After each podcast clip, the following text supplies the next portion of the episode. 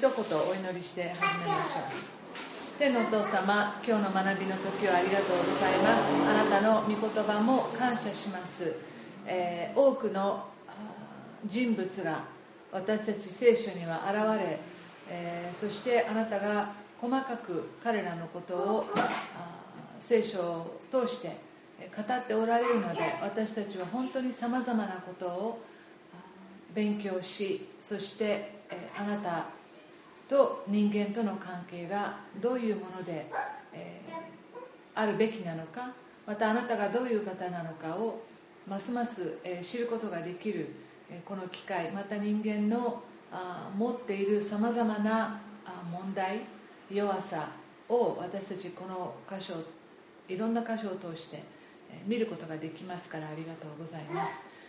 どうかこの学びを導いてください。イエス様の皆によってお祈りします。アメン。で、まあ、今日は人数も、まあ、いつもこのくらいだけどあのえっ、ー、と自由に何か途中で意見があったりとかしたら、え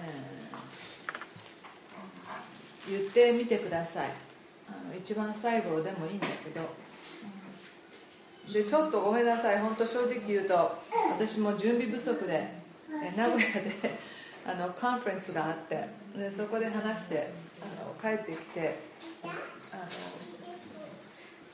古い資料を見ながらあれしてて。なんか知らないけどミカルだけ見つかんないのよね。で絶対あるはずなのにどっかに、えー、それで、えー、まあ多分ところどころ私のあのノートにダビデとかを織り交ぜたりとかしてるのでそれでどっかに行っちゃったのかもしれないんですけど。まあ、えー、皆さんも第一サムエルを開けてください。第一サムエルの、えー、まあ、一章があのハンナの話でしたね。そして最初に王様になるのがサウル。という人です。ベニヤ民族の、えー、一人でした。そしてこのサウルのもとで本当に、えー、国は彼も戦争して勝ったりして、国は少しずつこう広げられました。ですからサウルはもう本当に悪い王様だ悪い王様だっていうイメージがあるかもしれないけど領土を確かにあのサウルは広めたんですね戦争を通して。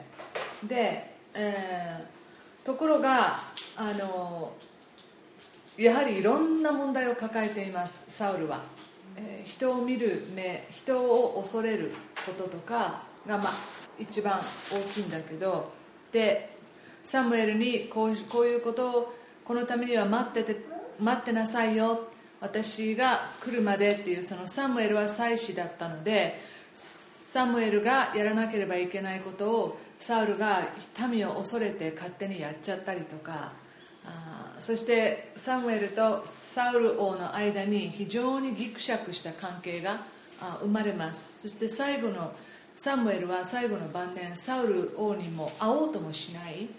ようにどんどんどんどんこの関係がこじれていくんですね。そして、えー、サウルはもう常にこのペリシテ人とかと戦ってなければいけない中で兵隊をこう募集したりしています。でダビデは皆さんも多分ご存知だと思いますが末っ子ですね。何人兄弟だったっけ？7人か8人の兄弟なんですよね。ある箇所を見るとえ8人なのかなと思わせる箇所もあるらしくて。まあお兄さんたちがこのサウル王の軍隊に入ってるんですよ。お兄さんたちが。でペリシテ人としょっちゅう戦ってるんですね。しょっちゅうこのペリシテ人の人たちがこう戦いをこう挑んでくる。フィリスティンズ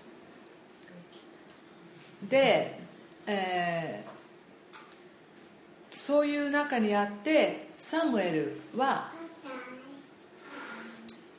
神様に私はもう次の王様を選んだよっていうことをこう示されるんですね。でその人に油注ぎをしに行きなさいと。それがサムエル記の8章まあ一番最初はあのサムエル記の8章の中で私たちは王様が欲しいですと言うんですね。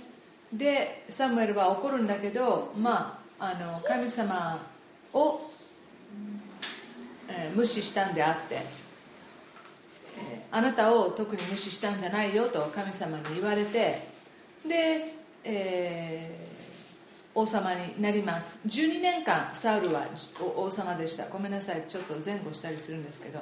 で、えー、特に13章に入ってあ13章の一節サウルは30歳で王となり12年間イスラエルの王であったと。でまあここで、えー、彼はあの神様の心にそぐわなかった。あなたは反したと言ってサムエルはもう神様はね、えー、14章13章の14章。まあ長い。あ後で読んでみてください。ぜひあの次に次回学びをする時も今日もしかしたらミカルのところあまりカバーしないかもしれないのでぜひ、えーと、ハンナの後のところを、え、読んで、えー、分かるように、してみてくれると助かります。で13章の14節に今はあなたの王国は立たない、まあ、要はもうああなたの後を継ぐ人はもういませんよと。もうあなたで終わりですよということですね。主はご自分の心にかなう人を求め主はその人をご自分の民の君主に任命しておられる。あなたが主の命じられたことを守らなかったからだっていうふうにあの言われてこの主はご自分の心にかなう人をっていうのがまあダビデですね。主の心にかなったのがダビデでです。で、え私は選びましたと。であ16章に行くと、うん、まあサウルがですねもう本当に次から次へと悪いことを悪い、まあ、次から次へとって言っちゃあれですけど本当にあある戦いにおいて絶対にしちゃいけないことをやってしまいます。それがまあ15章にあるんですけれどもアマレック人、えー、との戦いの中で整絶しなさいとあ言われたんですけど、まあ、それを完全にしなかったっていうことではい。とにかくそれで16章に入るとここがダビデが選ばれたところのストーリーです。どのようにして次の王様が選ばれたかっていうのが16章に書かれています。そしてまあ、サムエルはまだ悲しんでるわけですね。サウルのことについて一節を見るといつまであなたは悲しんでるのかと。あ私は彼をあのもう退けてると。でもベツレヘムに行きなさいと。そこにエッサイという人がいてそのエッサイの息子たちの中に私のために王を見つけたからと。ここも面白いですね。神様あのその末っ子の子だからと言わないですね。なんかあの、サムエルにまずアバウトなことを、まあ、具体的ながらにも最後の最後までは言わないでやはりここもサムエルに一つのことを教えたいのともちろん私たちに大きな神様の見方をあの私たちにも見せるためだと思いますけれども。でまあ最初サムエルは怖いんですよね、えー、そんなふうなことをしたらサウルは私を殺すでしょう。もうすでにサウルが非常にこう病んでいる、えー、ことが、えー、みんな分かっています。サウルはあもうおかしくなってるんですよね。でもあ、まあ、大丈夫だと言ってえー、そこに行きます。そしてサムエルはエッサイのところに行きます。エッサイのところで、えー、性別彼ら子供たちを性別してそして私はここに生贄を捧げるためにあの来たのでみんなでそれをしましょうと、まあ、サムエルが来るということは大事なんですよ。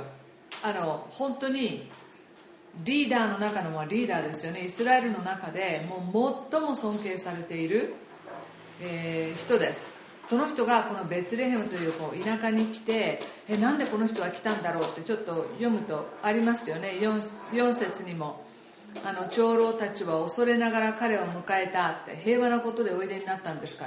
何かトラブルがあるんですか？って,、えー、っていうねことで来ていますけれどもいえいえ違いますと。あでまあ具体的にはもちろん言わないですよ。ベツレヘムから神様は選ばれた今度の王はここから出てるんですがそういうことは一切言わないですがあで面白いことにその子供たちはみんな集められたはずです。エッサイは。みんなをね、子供たちを性別しに来ましたって言ったらみんなの子供たちが来るはずじゃないですか。でもここにダビデは呼ばれてないんですね。で、えー、サムエルは、まあ、神様に次から次から長男次男三男四男というふうにあ言ってその11節にエッサイに「子供はこれで全部ですか?」いえまだ末の子が残ってます。あれは今、えー、羊の番をしていますと、まあ、まさか末っ子の子があ別にあの性別される必要なかったとお父さんが思ってたのかまあ、ここら辺がちょっとね不思議なんですよね。あのすごい年が離れてたのかえー、どういうどうしてダビデがここに招かれなかったのかっていうのはちょっとしたミステリーですね。で、えー、聖書のどこにもないですが私はある人イスラエルに住んでた面白いあの南アフリカから来た女性と話をしている時に、えー、ダビデは腹違いの子供ではないかというふうに彼女はあの、まあ、彼女も誰かと勉強しながらそういうことがあったんじゃないか、まあ、詩篇の何編だったかな。母は私を罪の中で産みましたっていうところがあるんですけどで、まあ、こういうふうなあ差別のような区別のようなことをされていたのも何なんだろうっていうところがあってまあそれは本当かどうか全然書いてありません。がえー、ダビデはここに呼ばれなかったですね。そして、まあ、お父さんは別に彼を呼ばなければいけなくなりました。であこの子をですね、えー、油を注ぎ13節によるとあ兄弟たちの真ん中で彼に油を注いだ。主の霊がその日以来ダビデの上に激しく下った。サムエルは立ち上がってラマへ行ったとあります。ですからあ、まあ、この油を注がれたのは7人の息子のあたちではなく、まあ、一番成功のダビデだったんですね。でこの時も具体的に何なのかは分からないです。誰もね。ただ何か弟息子に特別な何かサムエルが思いを持ってこの子に油を注ぎに来たって油を注ぐってことは相当重要なことだってのはみんな分かってますから。また王様も油を注がれるっていうのもみんな分かってますから。何なんだろうっていうことになるわけですね。でその次の、え、14節に興味深いことがありますね、え、ダビデには非常に激しく下りますがサウルは主の霊が離れてしまっています。そして主からの悪い霊が彼を怯えさせた。これもまた私たちを悩ませる箇所ですね。え？何？主からの悪い霊って何ってありますね。ごめんなさい。ここ私、えー、今ローレンがいろいろ調べてるみたいだから何か面白いことがあったらあの教えてください。あの、えー、なぜか神様は本当に時に旧約聖書を見るとミステリアスなことが起きますね、えー、これも私たちの中ではよくわからない部分ですが明らかにこれは一方的に神様がサウルをいじめてるんではないです。やはりサウルの中にあったさまざまな恐れとかそれから、えー、嫉妬とかあ、えー、人間不信とかそういったようなものがどんどんどんどん大きくなっていって神様を信頼する心その神様を自分の心に、えー、いなんていうの？この支配するところがどんどんどんどん小さく小さくなって、えー、本当に簡単にサタンが入るような隙がどんどんどんどん広まっていったということですね。であここからサムエルは実はサウルのために使えるようになるんですね。それが18節、まあこの怯えさせるサウルは大変なんですよ。ちょっと読みましょう。そこでサウルの15節。そこでサウルの家来たちは彼に言った。ご覧ください。彼神からの悪い霊があなたを怯えさせているのです。面白いでしょ？この家来たちの洞察力というか本当にこの霊的な問題があるんだっていうことを分かってる人たちがこういるってことでしょ？我が君どうか御前にはべるこの家来どもに命じて上手に盾事を引く者を探させてください。神からの悪い霊があなたに望む時その者が琴を弾けばあなたは良くなられるでしょう。そこでサウルは音楽療法ですね。そこでサウルは家来たちに言った。どうか私のために上手な引き手を見つけて私のところに連れてきてくれ。まあサウルも悩んでるわけですよ。すごい辛い思いをしてるんですよね。で自分もここから本当に逃れたい。気持ちをねスッとさせたい。すると若者の一人が答えていった「おります。私はベツレヘム人エッサイの息子を見たことがあります。ことが上手で勇士であり戦士です。言葉には分別があり体格も良い人です。主がこの人と共におられます。まあここにダビデのことが凝縮されて説明してあります。ことが上手です。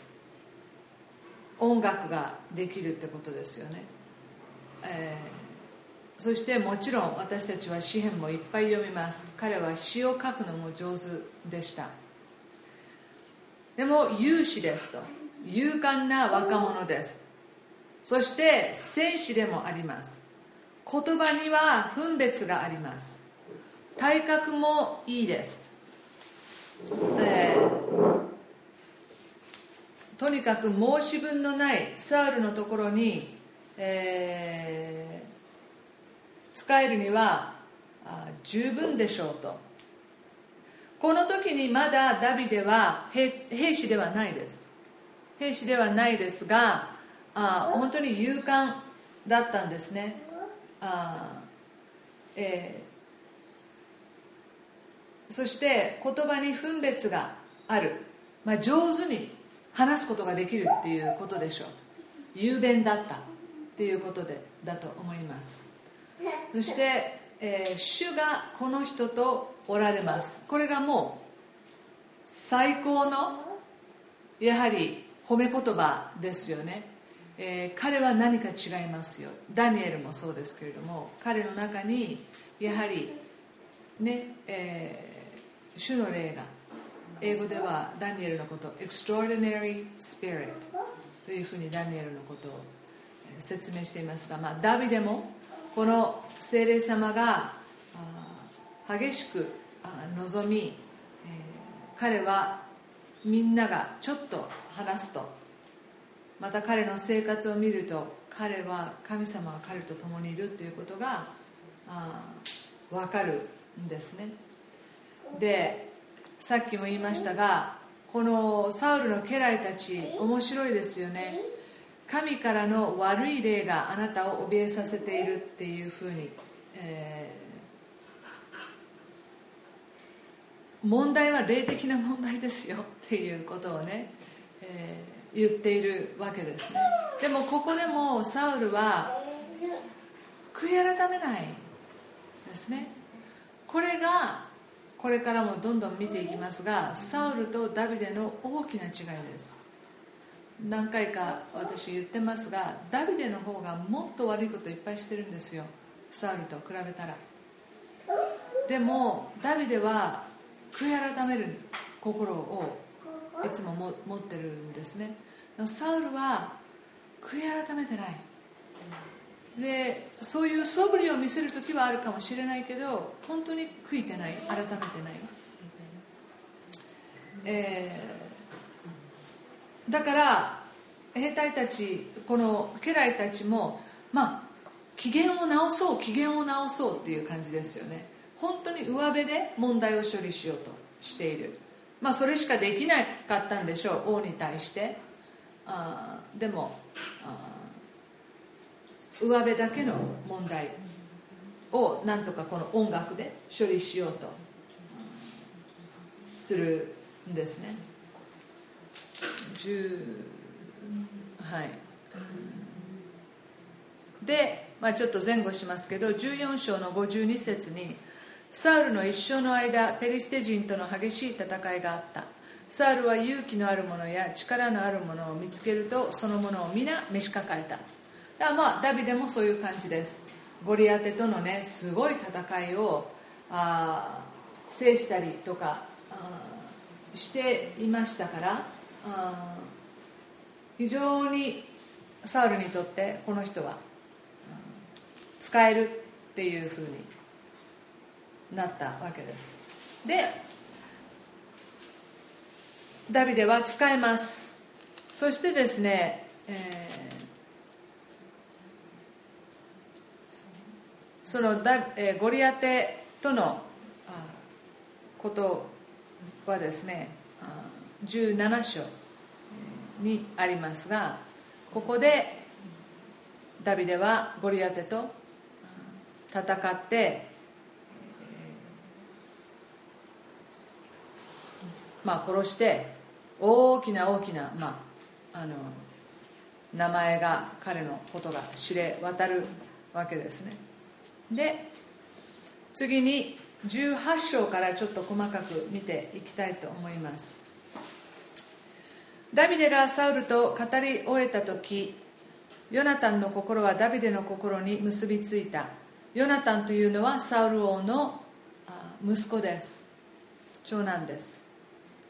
でまあこの前にですねサウルはダビデゴリアテと戦ってですねえ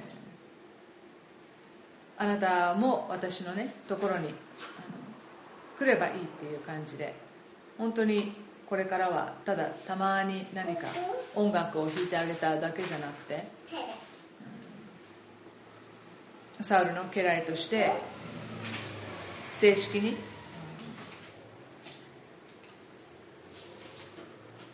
迎え入れられます。ヨナタンは自分と同じほどにダビデを愛した。サウルはその日ダビデを召し抱え父の家に帰らさなかった。ヨナタンは自分と同じほどにダビデを愛したのでダビデと契約を結んだ。ヨナタンは着ていた上着を脱いでそれをダビデに与え自分の鎧兜さらに剣弓帯までも彼に与えた。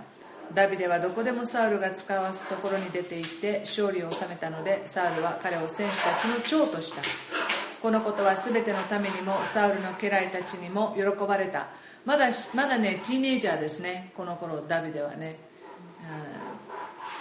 ダビデがあのペリシテ人を撃って帰ってきた時皆が戻ったが女たちはイスラエルの全ての町々から出てきてタンバリン喜びに負った三元のことを思って歌い喜び踊りながらサウルを迎えた。女たちは笑いながら繰り返してこう歌った。サウルは線を打ちダビデは万を打った。サウルはこの言葉を聞いて非常に怒り不満に思っていった。ダビデには万を当て私には線を当てた。彼にないのは多いだけだ。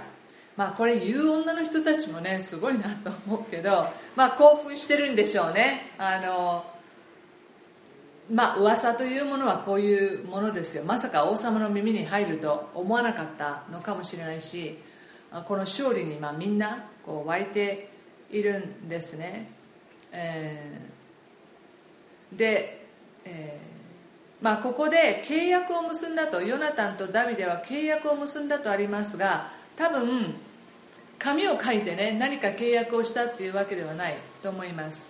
でもヨナタンが4節で上着を脱いだとありますがこの上着を脱ぐという動作はこの人たちにとってはすごい重要なことです、えー、私たちは何着もこうと思ったりとかしていますがこの王様の長男次に王になるはずの人が上着を脱ぐっていうのはあなたが次の王様になってもいいと思いますというぐらいの気持ちがここに、えー、現れていますね。そして、えー、なぜヨナタンがここまでダビデに、結びついたか。多分そのダビデがただ巨人を殺しただけではなく一つ一つダビデが言う言葉にしびれたんじゃないでしょうかね。わあすごいなってすっごい若者だなあのヨナタンとダビデはもうお父さんと息子ぐらいの年の差があります、はい、もうすでにヨナタンはあの結婚して子供も多分この頃はいるはずです。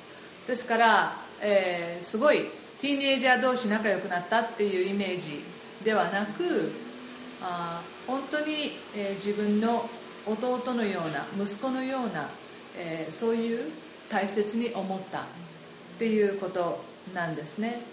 でヨナタンはもう上着だけではない、えー、自分の鎧兜剣弓帯までももう本当に絶賛してるわけですよねダビデのこと。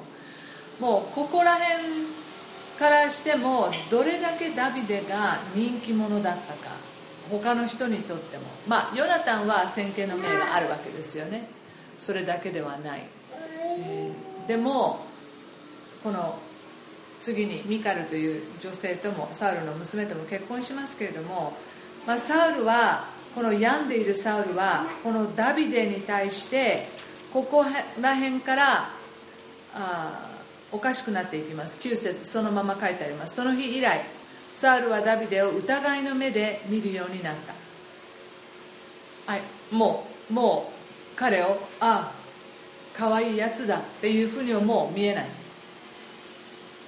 いつか私の王座を奪う。だろう。っていうね。でサウルの中で、まあ、ダビデは自分では気が付いてないかもしれない。でも周りの人たちがこれだけ彼のことを買っているならば絶賛しているならば人々が彼を王様に進める日があのいつでも来てもおかしくないって思いますよね。で、えー、次10節その翌日神からの悪い霊がサウルに激しく下り彼は家の中で狂いわめいた、大変ですね。ダビデはいつものように琴を手にしていたがサウルの手には槍があった。サウルはその槍を投げつけた。ダビデを壁に突き刺してやろうと思ったからである。しかしダビデは二度も身をかわした。サウルはダビデを恐れた。主はダビデと共におられサウルのところから連れ去られたからである。それでサウルはダビデを自分のもの元から離し彼を千人隊の長にした。ダビデは民の先に立って行動していた。ダビデはその行くところどこででも勝利を収めた。主が彼と共におられた。ダビデが大勝利を収めるのを見てサウルは彼を恐れた。イスラエルとユダの人々は皆ダビデを愛した。彼が彼の彼らの先に立って行動していたからである。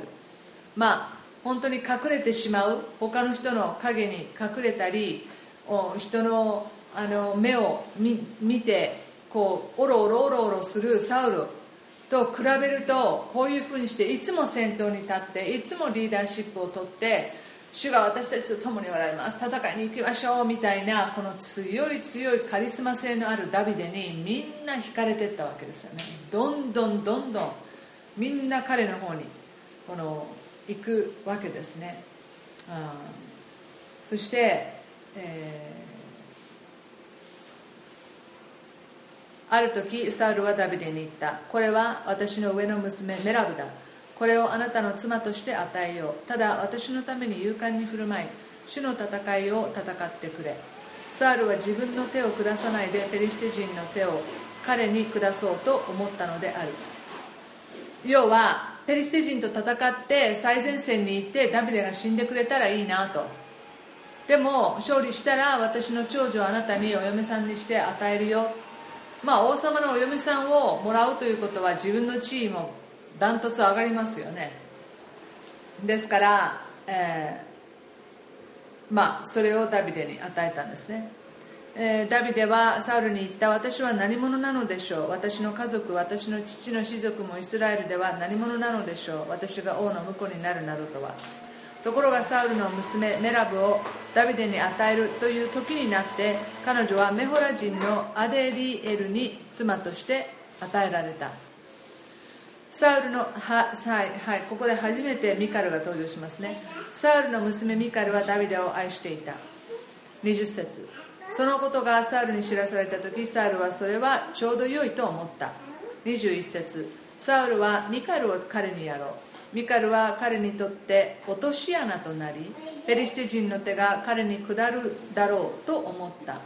そこでサウルはもう一度ダビデに言った。今日あなたは私の婿になるのだ。もう本当にいい加減でしょ？あのあっち行きこっち行き。でこの娘たちもかわいそうですね。でもまあ昔もね日本の歴史とかをたどるとそうですけどやはり女性たちってこう恋愛というのはもう本当にほとんどなくて、えー、あの今日あ NHK のね今の朝の連続ドラマでもそうだけどもう生まれた時からもう言い名付けとしてもう決まっている。もうどこどこの。それはもういい家柄であればあるほどもうそういうのは戦略的に、えー、経済界の中でもそういうふうなことがこう行われていたしこういう政治的なところでも行われて昔はそういうふうにして女性たちはですね、えー、妻となり母となっていくわけですけれどもああそしてサウルは22節そしてサウルは家来たちに命じた。ダビデに密かにこう告げなさい。聞いてください。王はあなたが気に入り家来たちも皆あなたを愛しています。今王の婿になってください。それでサウルの家来たちはこの言葉をダビデの耳に入れた。するとダビデは言った。王の婿になるのがたやすいことだと思っているのか。私は貧しく身分の低いものだ。サウルの家来たちはダビデがこのように言っています。と言ってサウルに報告した。それでサウルは言った。ダビデにこう言うがよい。王は花嫁寮を望んではいない。ただ王の敵に復讐するためペリステ人の陽の皮100だけを望んでいる。いやこれ立派な花嫁寮でしょって思いますけど。要はペリステ人たちをと戦ってそして彼らを殺してそしてその彼らの、えー用費ですよね。そこをあの切り取ってそれを見せてこいと。いうわけです。あでサウルはダビデをピリシテ人の手で倒そうと考えていた。サウルの家来たちがこの言葉をダビデに告げるとダビデは王の婿になるためにそれはちょうど良いと思った。そこで期限が過ぎる前にダビデは立って彼と部下とで出て行きペリシテ人200人100人って言ったんですけどサウルはダビデは200人を撃ち殺しその用の皮を持ち帰り王の婿になるためのことを王に果たした。そこでサウルはミカ娘ミカルを妻としてダビデに与えた。仕方なくでしょうね、えー、与えたくて与えたんじゃないと思います。まさか彼が、えー、ここで生きると思わなかったので。こうしてサウルは主がダビデと共におられサウルの娘ミカルがダビデを愛していることを見また知った。それでサウルはますますダビデを恐れた。サウルはいつまでもダビのダビデの敵となった、ペリシテ人の主張たちが出てくるときはその度ごとにダビデはサウルの家来たちのすべてに勝る戦果を挙げた。それで彼の名は非常に尊ばれた。ですからあ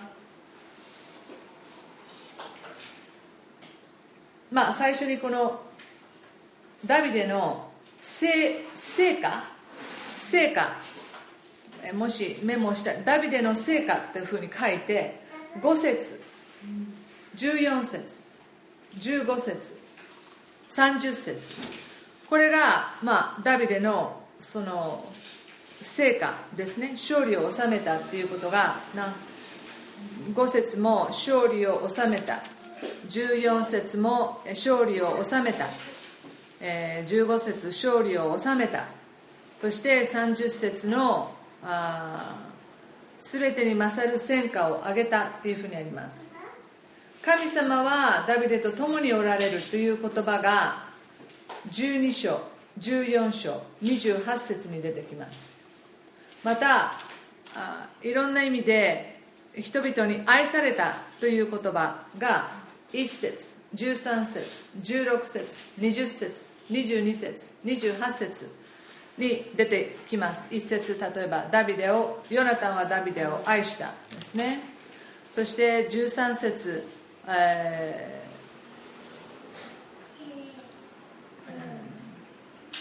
ー、この行動ダビデは人々の先に立って、えー、愛される行動をこう起こしますね。そして16節人々は皆ダビデを愛したとあります。20節ミカルはダビデを愛したとあります。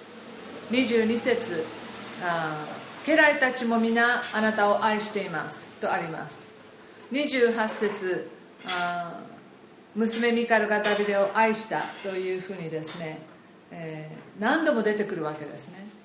次にサウルの恐れがそれに反して出てきます。12節15節29節。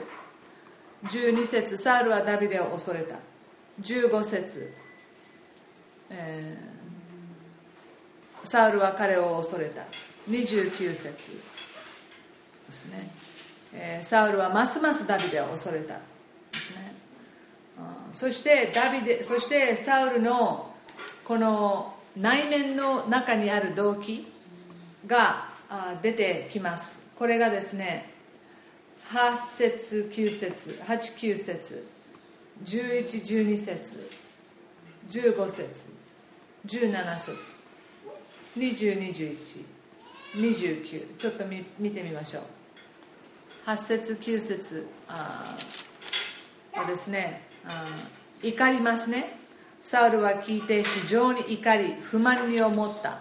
そして疑いの目で見るようになった。それから11節12節でまあ殺そうとするわけですよね、えー、ダビデをですね。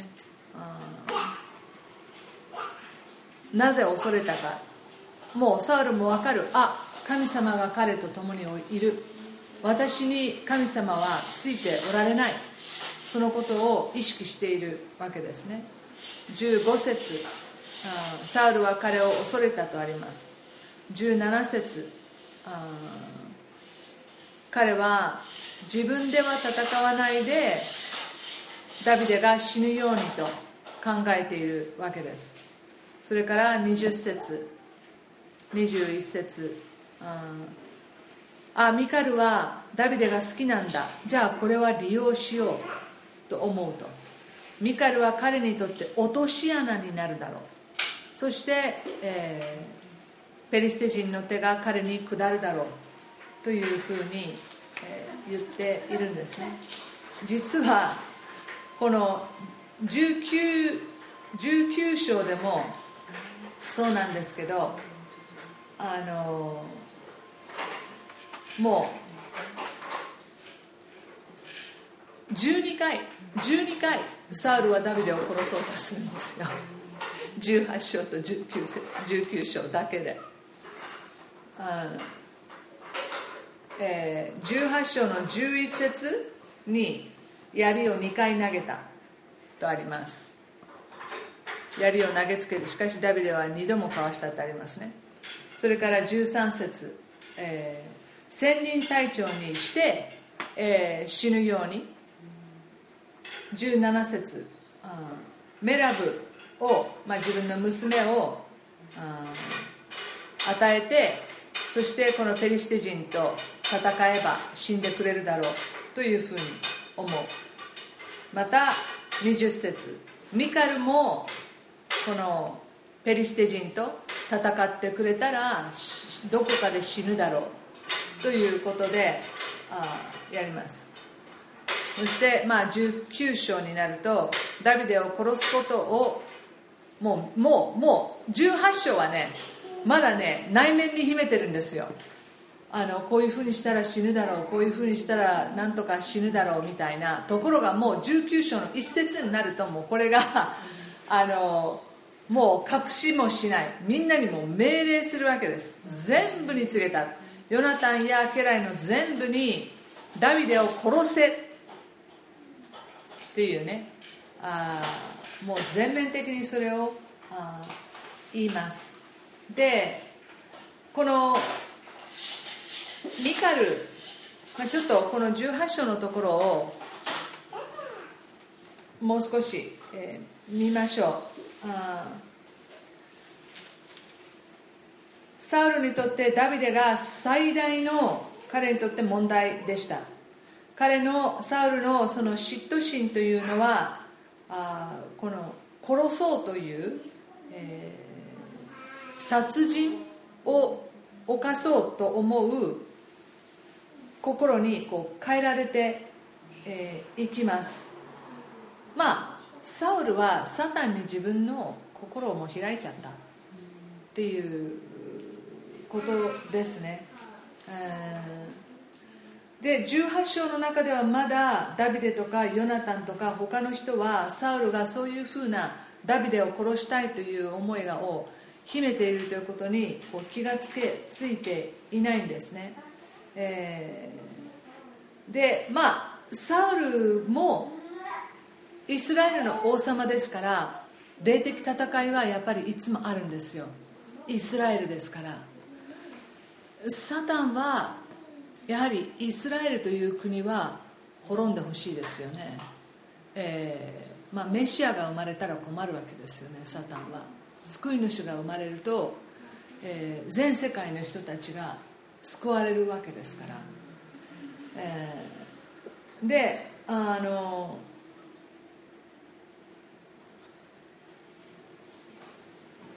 ちょっとあんまりサウルの話になっちゃうとあのあれな余談になっちゃうのででもこれで何が分かるかというと特にサタンはダビデに死んでほしいんですよ。分かりますよね？なぜですか？ダビデの子孫を通して救い主が生まれるわけですよね。でそのことがあまあサタンは、まあ、ここら辺が私たちの中でこうちょっとしたミステリーでどれだけのその予知能力があるはずないんだけどでもやはりサタンはいろんなデータを集めてますからありとあらゆるいろんなデータ集めてますからもうここら辺からあの分かってくるわけですよね。自分で。あの勘が鋭い人って会ったことあります、あのね薬中の人とかね勘が鋭い人いるんですよ。怖いですよ。なあのえ？勘が鋭いということああイントゥイション、うん、very sharp intuition 全部じゃないけど何かやっぱりこの疑ってかかるのか、えー、うん。こうありますね、うん、でえこの人は何でそういうふうなことがこう分かるんだろうとかなんでそっちの方向に行くんだろうっていうあの的を得てるようなことがこう、うん、あるんですよね。で全部がもちろんあのあ悪霊が働いているんではなくて本当にこうでも勘が働くあの人があので残念なことにそれが悪悪い方向に働いたりとかするんですけどあの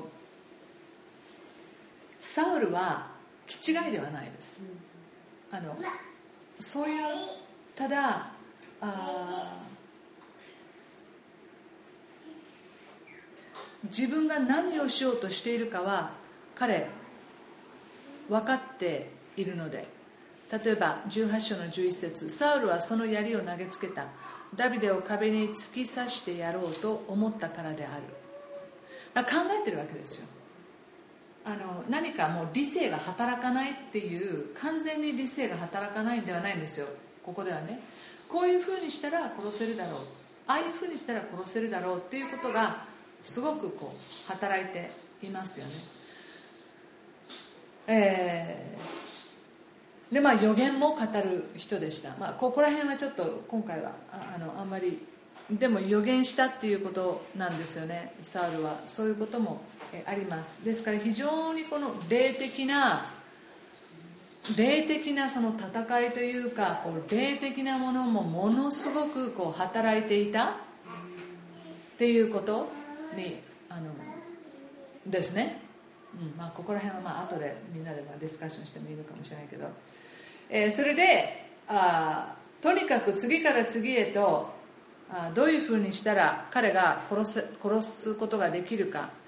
あので例えばね17章を見るとあでこれねミカルとかを考える時にお父さんがどういう人だったかってことをちょっとねあの考えてくださいね。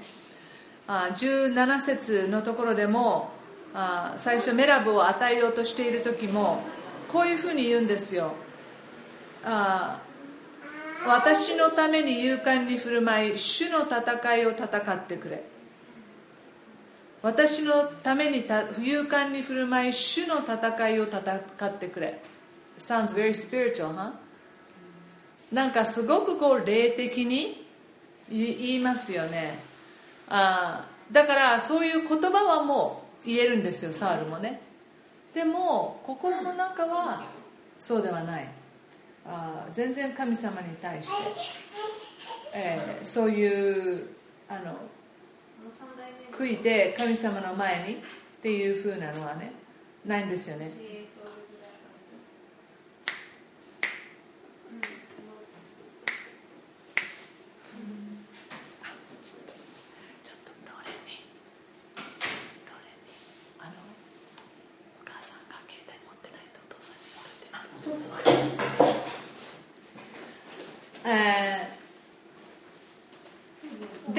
あ、ここでダビデは最初は断りますね。私は、えー、そんな風なね私は何者なのでしょうって。私の家族私の父の士族もイスラエルでは何者なのでしょう。私が王の婿になるならとは。非常にこう謙遜、えー、しています。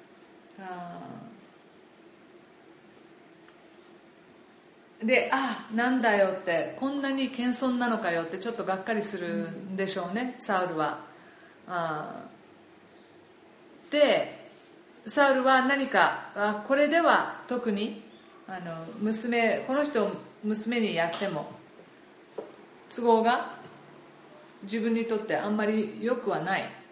のでああところが都合よく20節サウルの娘ミカルはダビデを愛していた。そのことがサウルに知らされた時サウルはそれをじゃあ利用しようと思だからこのミカルのこの若い自分の娘のこのかっこいいハンサムな、えー、カリスマ性のある人を好きだというその気持ちを利用したわけですよね。お父さんはね。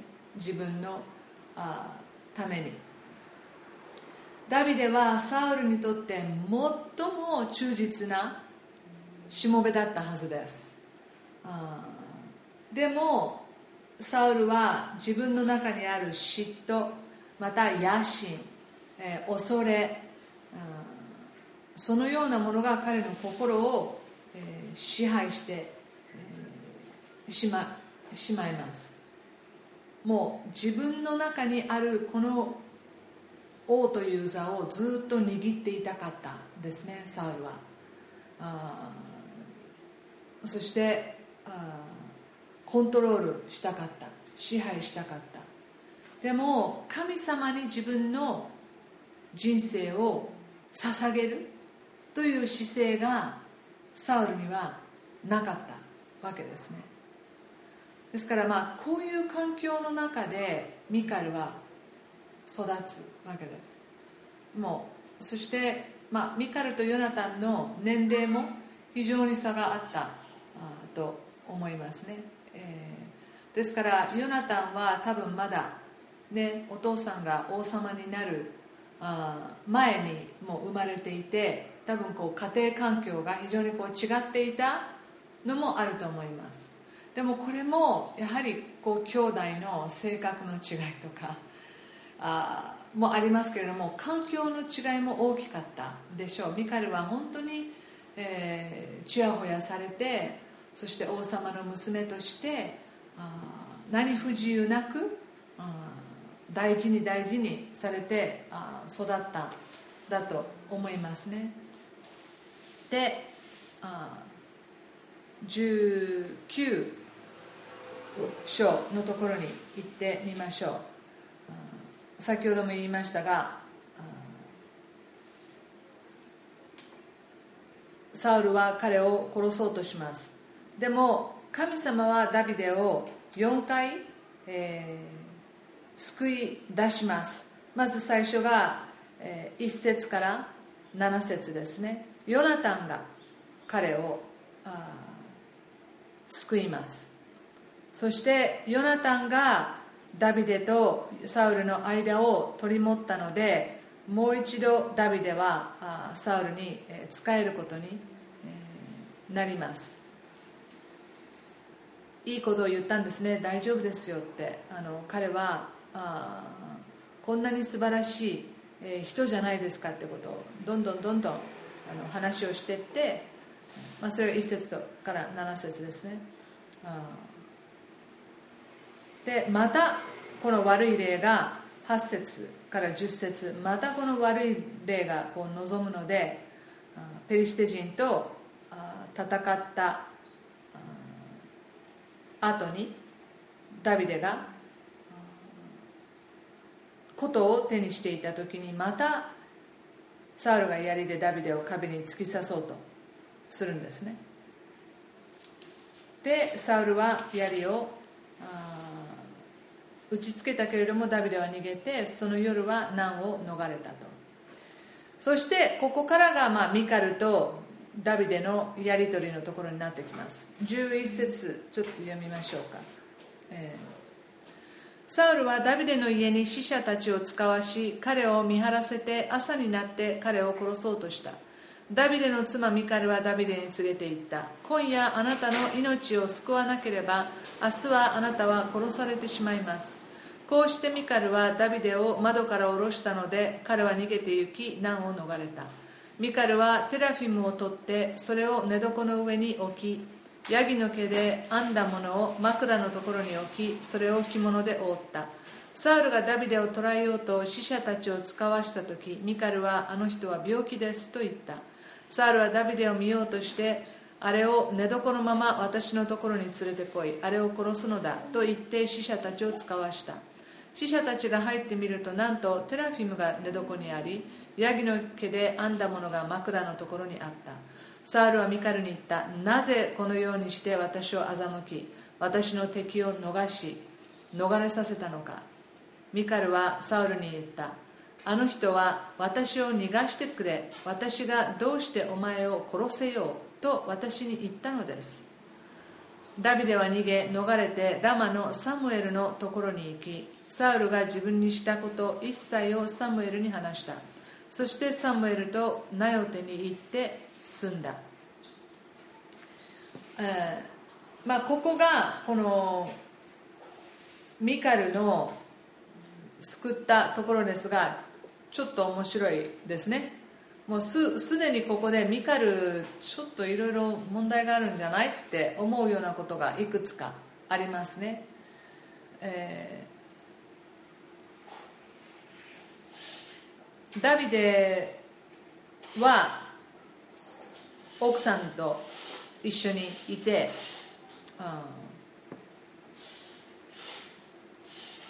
ん、どうもねこれはこの槍で突き刺した次の日なんじゃないでしょうかね。その日のうちにじゃないかと思います。あでこの死者たちとかもうかわいそうだね。非常に複雑な思いだと思いますよ。あでも王様に従わなければいけないという。朝になってダビデを殺そうと思ったんだけど何何らかの形でミカルはこの情報を手に入れたみたいです。そして今夜あなたの命を救わなければ明日はあなたは殺されてしまいます。どうやって彼女がこの情報を得たのか分かりませんが何らかの形で彼女はこのことを知ります。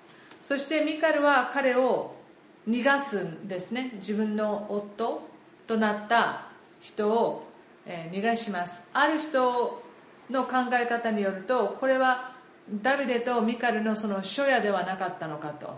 そして、えー、その日のうちにダビデは逃げなければいけなくて結局ミカルとここでもう何年も何年もの別れになっちゃうんですね。でミカルは実は他の人のお嫁さんになるわけですよね。奥さんになるんです。ある人にとってはこうダビデとミカルはこの正式な結婚をここではしてないししていたというふうには言えないんじゃないかという見方をする人学者もいますがミカルはこのティラフィムというものを持っているんですね。偶像のようなものです。なぜそういうものが家の中にあったのか。あのもう一人こういうふうにして、えー、偶像のようなものを持って隠してた人覚えてます？ラケル。ね。何だったっけ？彼女があのとにかくそういう小さなそのものを持ってるんですね。だからやっぱりどうしてもこのイスラエルの人たちの中にも、え神様以外のものをちょっと置いとく。何かちょっとこう頼るっていうものがあった。ことがここで見えます。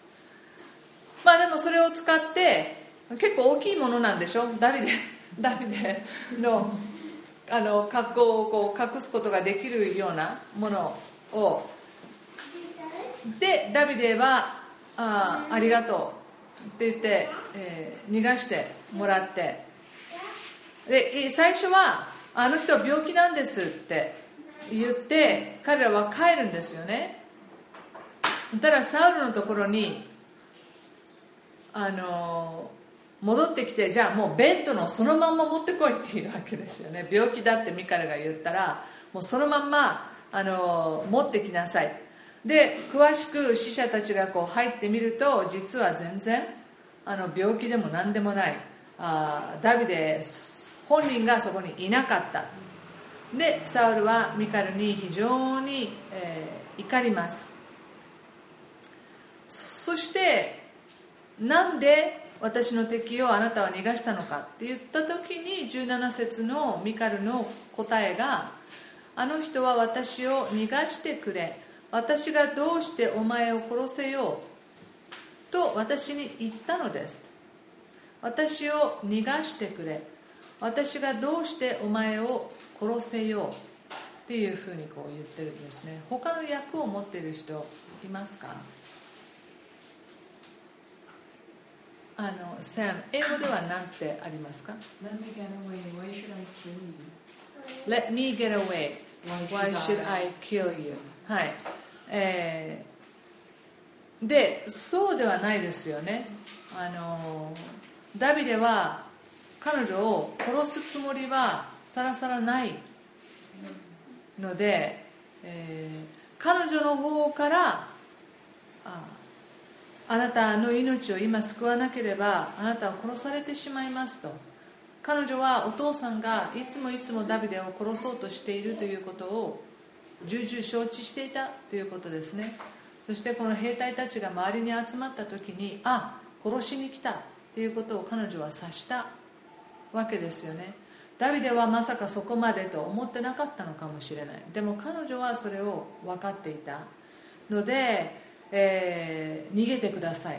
でダビデは「ああ分かりました。ありがとう」って言って逃げたはずなのにここでは彼女は「私を逃がしてくれ」私がどうしてお前を殺せよ。さあ皆さんこれどう思います？どうどうして彼女はこういうふうに、えー、言ったんだと思いますか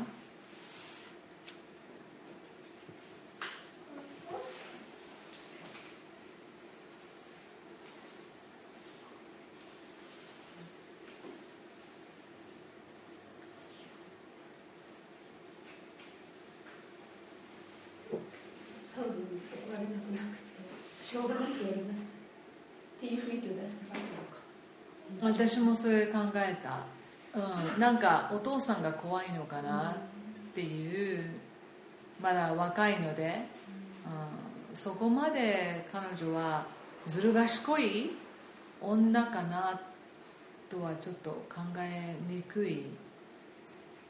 でも怖い怖いのもあるのかなっていう。だってあなたが殺すの分かってましたから私が彼を逃がしたんですよみたいに面と向かってこう言うのが怖かったのかなというのが一つですね。他にありますか？とそれプラスダビデは人を殺せるような人じゃないっていうのを言いたかったうん。えもうちょっと言ってみて。どう？私がどうしてお前を殺せようって言ったって言ってるのでうん。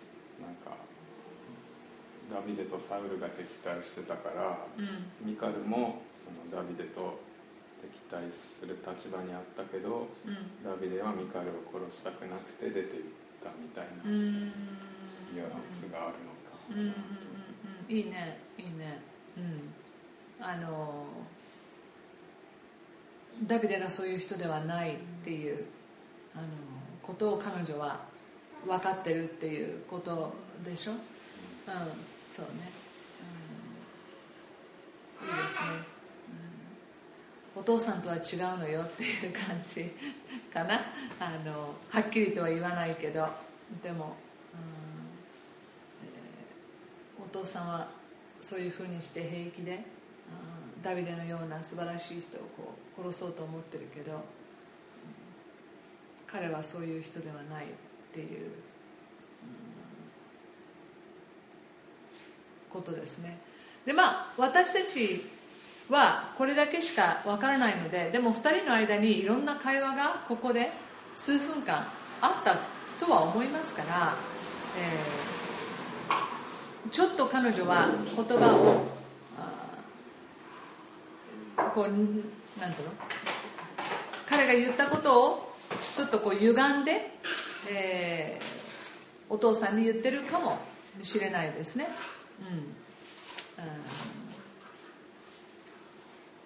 うん。でまあもちろん自分の守りっていう部分も入ってると思います、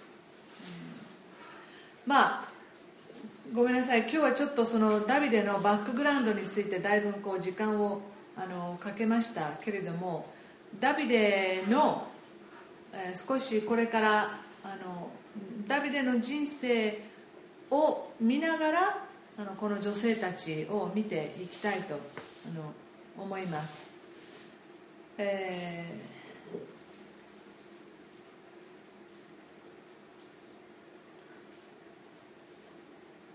まあ、18章の、えーその後ですね。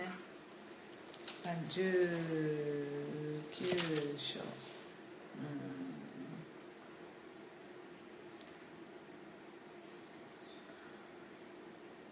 本当にサウルのあの悔い改めない人生というのがこう極端な例かもしれないけどでもこういうふうに人が神様に何か言われた時にそこで、え悔い改めないでいるとどんどんどんどんこのようにして、え神様が働くところがなくなっていき、えサタンが利用するところがどんどんどんどんこう増えていくことがとてもよく分かります。自分のしもべの成功を非常にその、えー羨む嫉妬する、サウル。そして、えー自分のいろんなあらゆる戦略戦略がうまくいかないと直接ダビデを殺しなさいというふうにこう命令する、うん。そしてサウルはところどころで神様のことをこう言って例えば19章の6節のところにサウルはヨナタンの言うことを聞き入れた。サウルは誓った。主は生きておられる。あれは殺されることはない。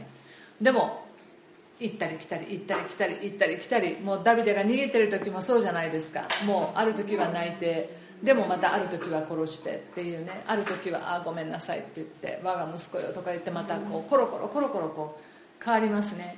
ですからあ本当に、えーこのようにしてダビデが非常に複雑な時のことを見ることができます。でもこれは全部またダビデにとっては非常に深い人生勉強 になっていくんですね。はい。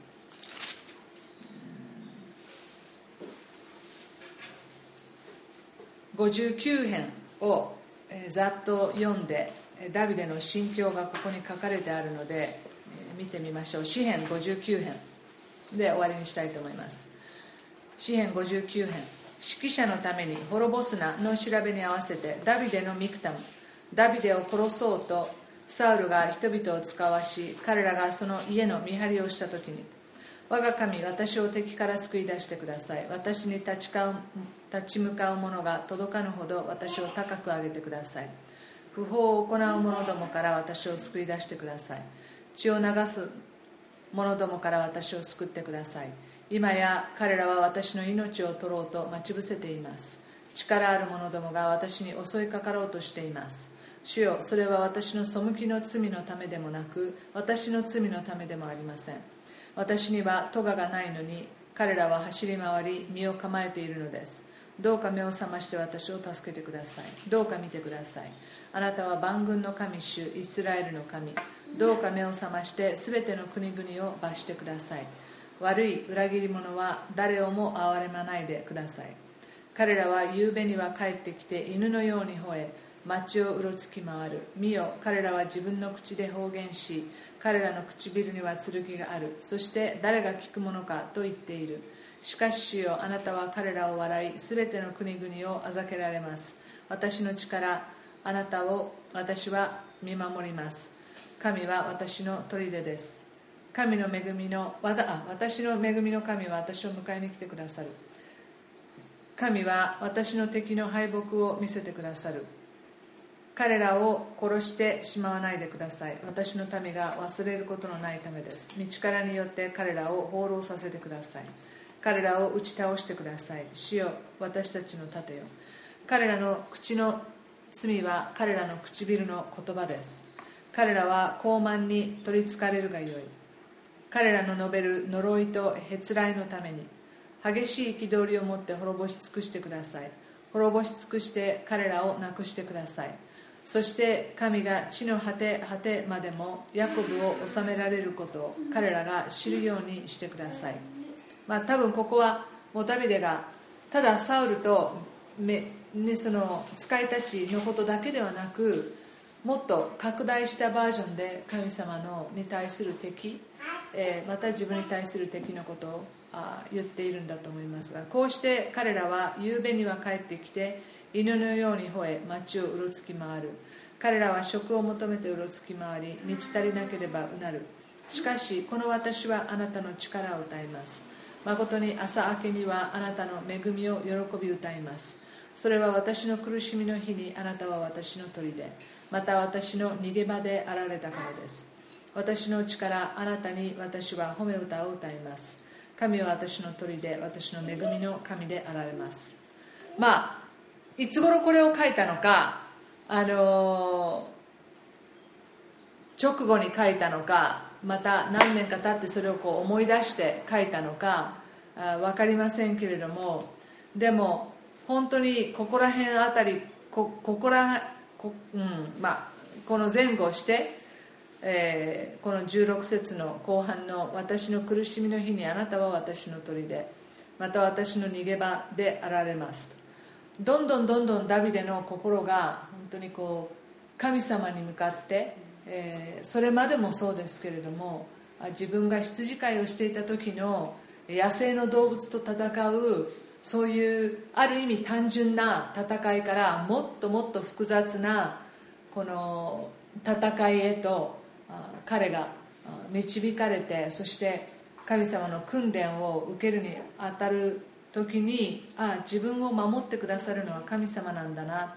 また自分がいつでも逃げられるところは神様なんだなということを、えー、本当にこう理解していっているあこの若い青年のダビデの時の歌を、まあ、ここであの歌っているんですね、えー、では次回も引き続きこの第一サムエルのあところからミカルとかまたあ時間があったらアビガイルのところとかも見てい、えー、きたいと思います。はい。一言お祈りしましょう。天のお父様あ今日はあサウルやまたダビデのところを中心にして、えー、御言葉を読むことができました。ありがとうございます。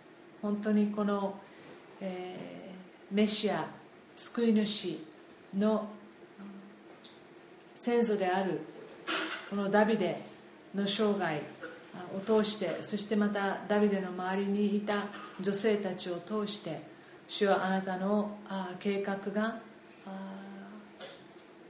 私たちこの何年も何十年も起きたこの歴史をこの御言葉を通して見ることができることをありがとうございます。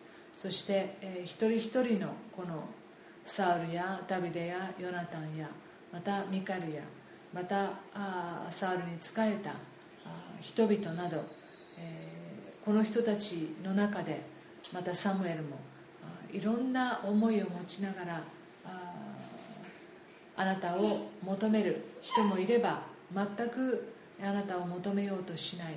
本当に上辺だけのものしかなかった。あサウルがどんどんどんどん、えー、落ちぶれていき、えー、病んでいき。そしてダビデはますます、えー、盛んになり、え、愛されていく。人にも神様にも愛されていくというこの両極端をあこの2人の人物を通して私たち、え、見ることができます。